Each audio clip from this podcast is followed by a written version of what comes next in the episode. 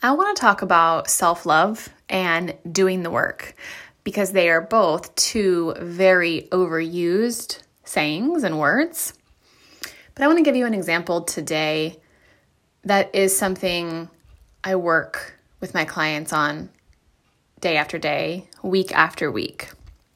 We've heard a lot about self-love isn't just, and people will normally associate that with simple things like self-love isn't just, loving yourself and like talking nice to yourself, but it's also calling yourself out on things. It's also, and they give that other like real gut check side to it. And here's another thing. So when it comes to doing the work, we hear that, and we know that when we hear the word work, we're like, oh, that's hard stuff.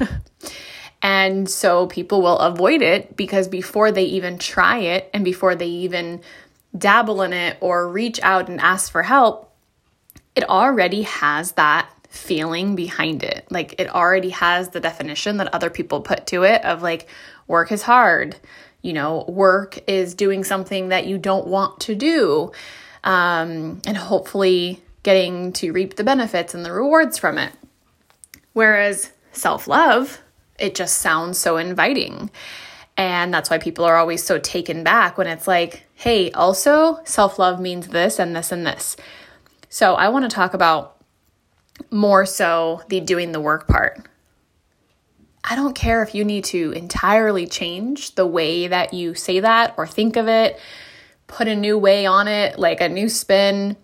But you doing that, you doing the work, you asking for help, you reaching out, getting a coach, getting a therapist, getting whoever it is that you feel safe in that space and you feel like it's something that you need. You just feel this calling and this like clear sign of this is what I need. It doesn't mean that all of it is going to be hard. Just like self-love doesn't mean all of it is going to be easy and smooth.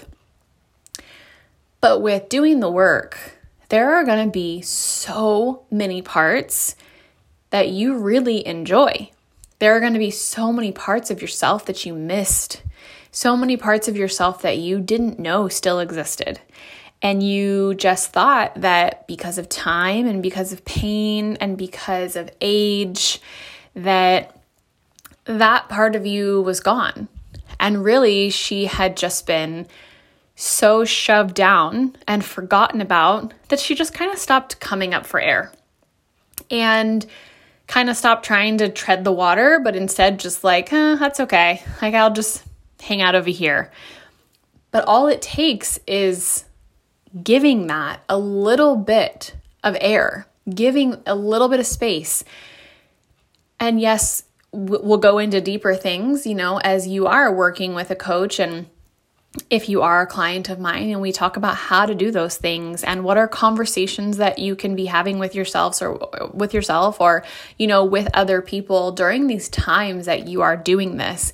Boundaries is a really big thing during this process, and, relationship boundaries with, romantic situations or friendships or family, because you are committing to reconnect with yourself. And so through that process where other people are getting all of you, or other people are taking advantage of you, or other people are not seeing you, and you're trying and committing for the first time or for the first time in a long time to say, I'm committing to doing this work and whatever that takes. You're not investing just to kind of do it. And that's why it's important to really have someone that you trust and that you respect and you feel safe in that space, because it is such a vulnerable time. And this work is so rewarding. It is invaluable. It is life-changing. And these little small changes in yourself is what turns into being the biggest changes that truly change the entire being of the woman that you are. And it's like you're not really able to pinpoint this one thing, because doing the work is multiple things about you changing and shifting and seeing through different lenses and responding different and putting up a boundary instead of saying yes again and confidently saying no, confidently saying thank you instead of I'm sorry, and learning all these new ways. And so I don't want you to feel overwhelmed when you hear doing the work, but instead I want to push you today to ask somebody, what does that mean? What does that look like for me to do that? And how connected is that to self-love?